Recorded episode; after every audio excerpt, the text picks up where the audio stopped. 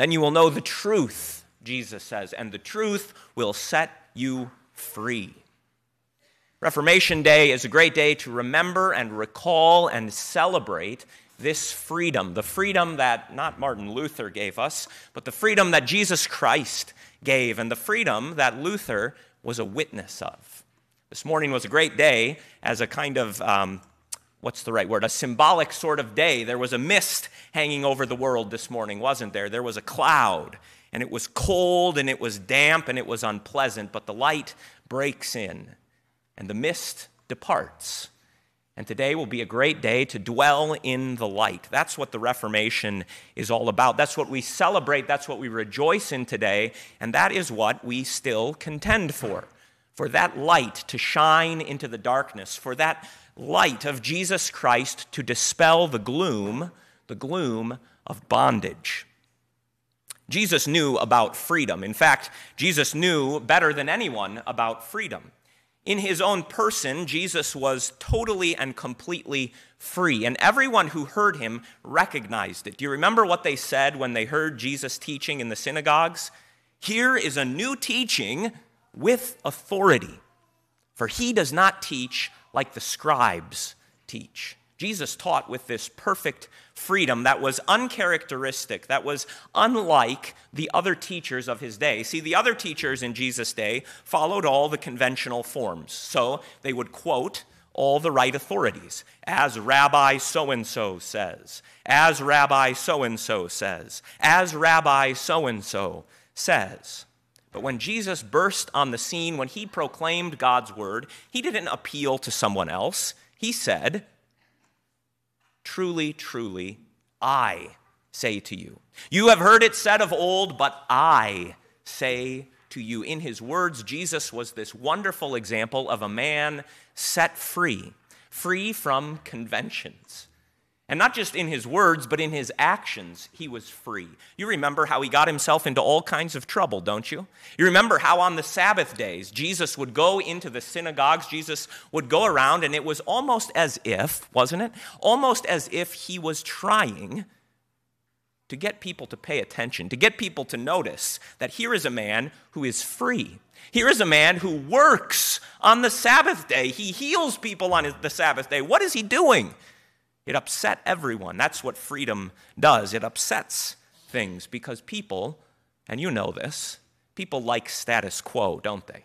People like when you observe all the right things at the right times, when you say, Good morning, how are you? How's the weather? Did you watch the game yesterday? But if you come in out of nowhere, if you come in with this total freedom like Jesus had, it upsets people. Why is he talking like that? Shouldn't he be quoting the rabbis? Why is he acting like this? Shouldn't he be resting on the Sabbath day? No, no, no. This man takes too much liberty. This man is too free. See, that's the trouble with freedom.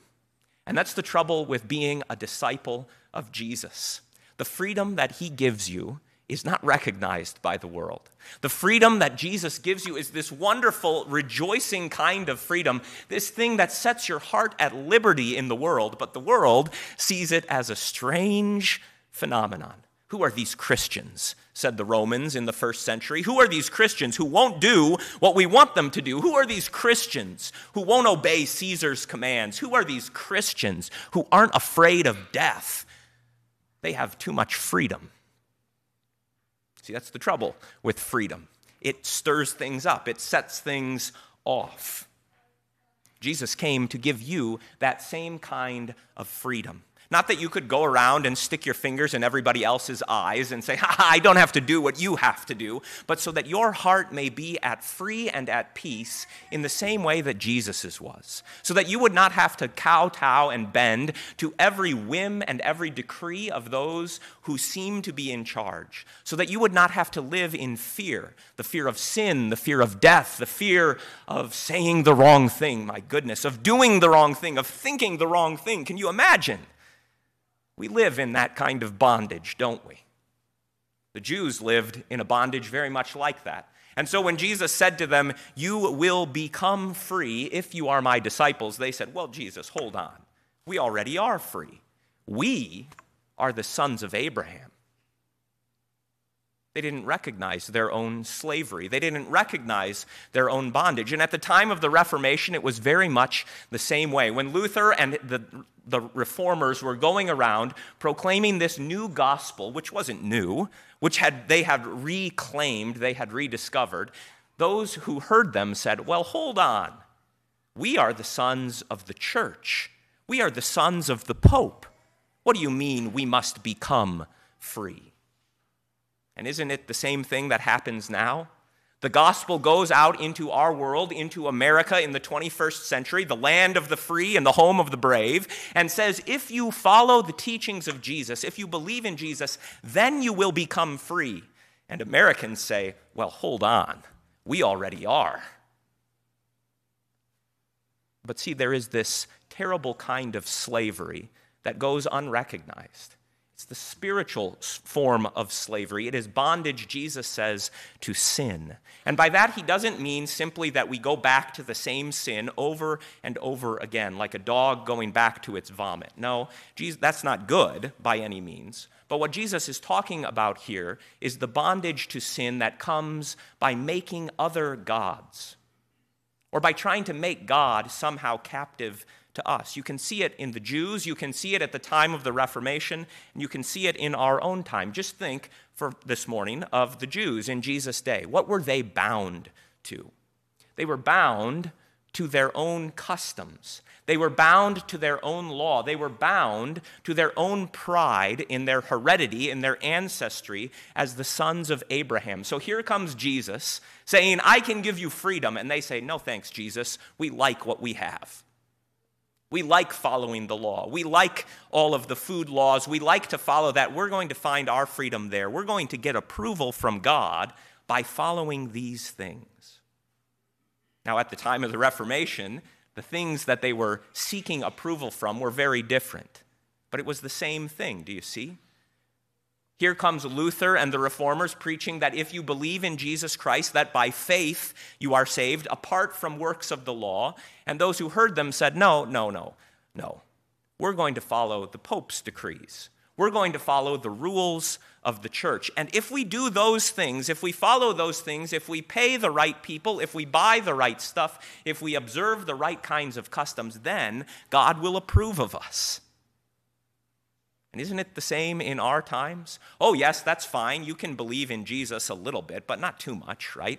Don't upset the apple cart too much. What really matters is holding the right opinions about the right kinds of things. You have to be on the right side of history, after all, right? We are sons of the Enlightenment, and so we follow science and reason. We have been set free from superstition, and we will get our approval by holding the right opinions and doing the right things, except the only trouble is those keep changing, right? See, here is the kind of bondage that Jesus has come to set you free from. It's the same bondage that was at work in the Jews, it's the same bondage that was at work in the church, and it is the same kind of bondage that would steal you from Jesus Christ today. It is putting your faith in something other than the true God, seeking your approval from something other than the true Lord. The Reformation was all about this question How is it that a man is approved of? What do we have to do to have God's approval? How are we justified, to use the technical word? And the answer, the glorious answer, is this that you are justified, you are approved of by God, quite apart from what who you are a descendant of. You are approved of by God quite apart from whether you observe this law or that law. You are approved of by your heavenly Father with no regard to what your current political position is. You are approved of by your heavenly Father by his grace alone, through faith alone, in Christ Jesus alone. Now, why would that trouble anyone? Why would that cause anyone to grumble? Why did it cause the Jews to get upset with Jesus? Well, what do you mean we will become free?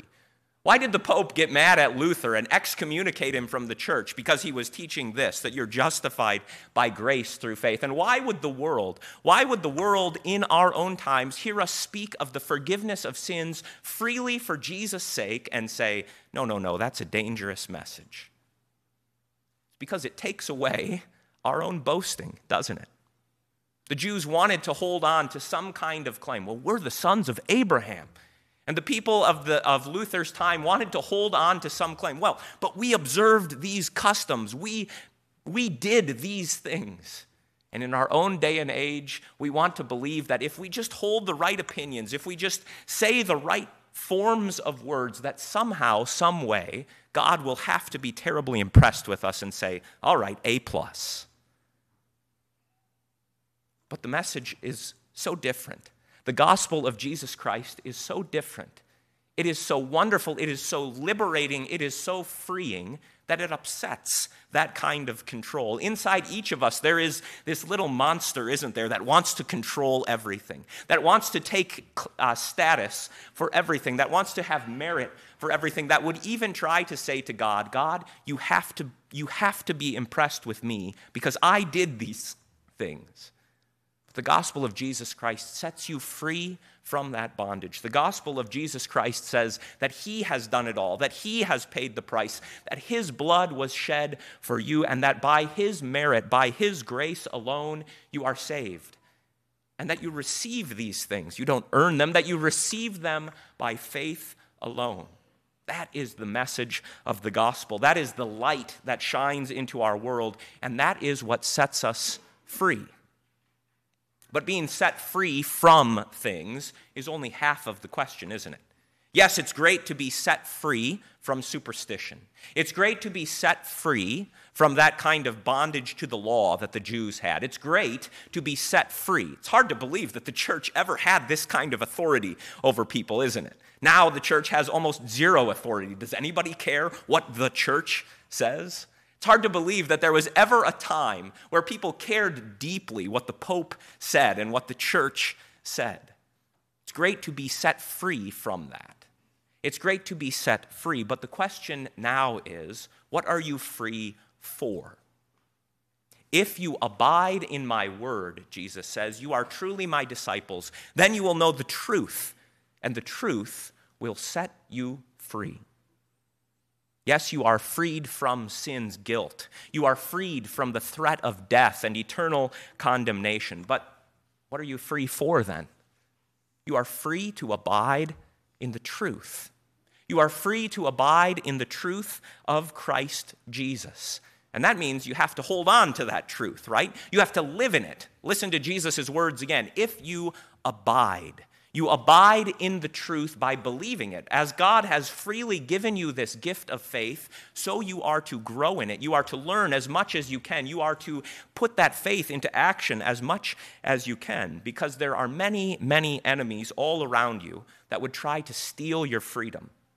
There is the devil below, there is the world around, and there is that monster creeping within you, that old sinful nature that wants to put you back into bondage. Don't go back. You've heard the message of Jesus Christ. You have been set free from sin. You have been set free from the old ways of this world. You are even set free from the pressures of society all around you that says to conform to their liking. You are free from these things and free for your Lord. You are free to serve Jesus Christ without fear. You are free to serve Jesus Christ without wondering, well, what if he changes his mind tomorrow or next month or next year or three years from now? You are free for the truth, to love the Lord Jesus and to follow his commands, to follow after him wherever he calls you, whatever he summons you to do. This is the glorious freedom that Christ has brought into the world. And even as many in his own day didn't recognize it for what it was, they looked at Jesus and they said, This guy's just upsetting everything. Don't be surprised when the world sees the freedom of a Christian and says, We don't like this freedom. We don't like these people. We don't like how free they are. We want to control them.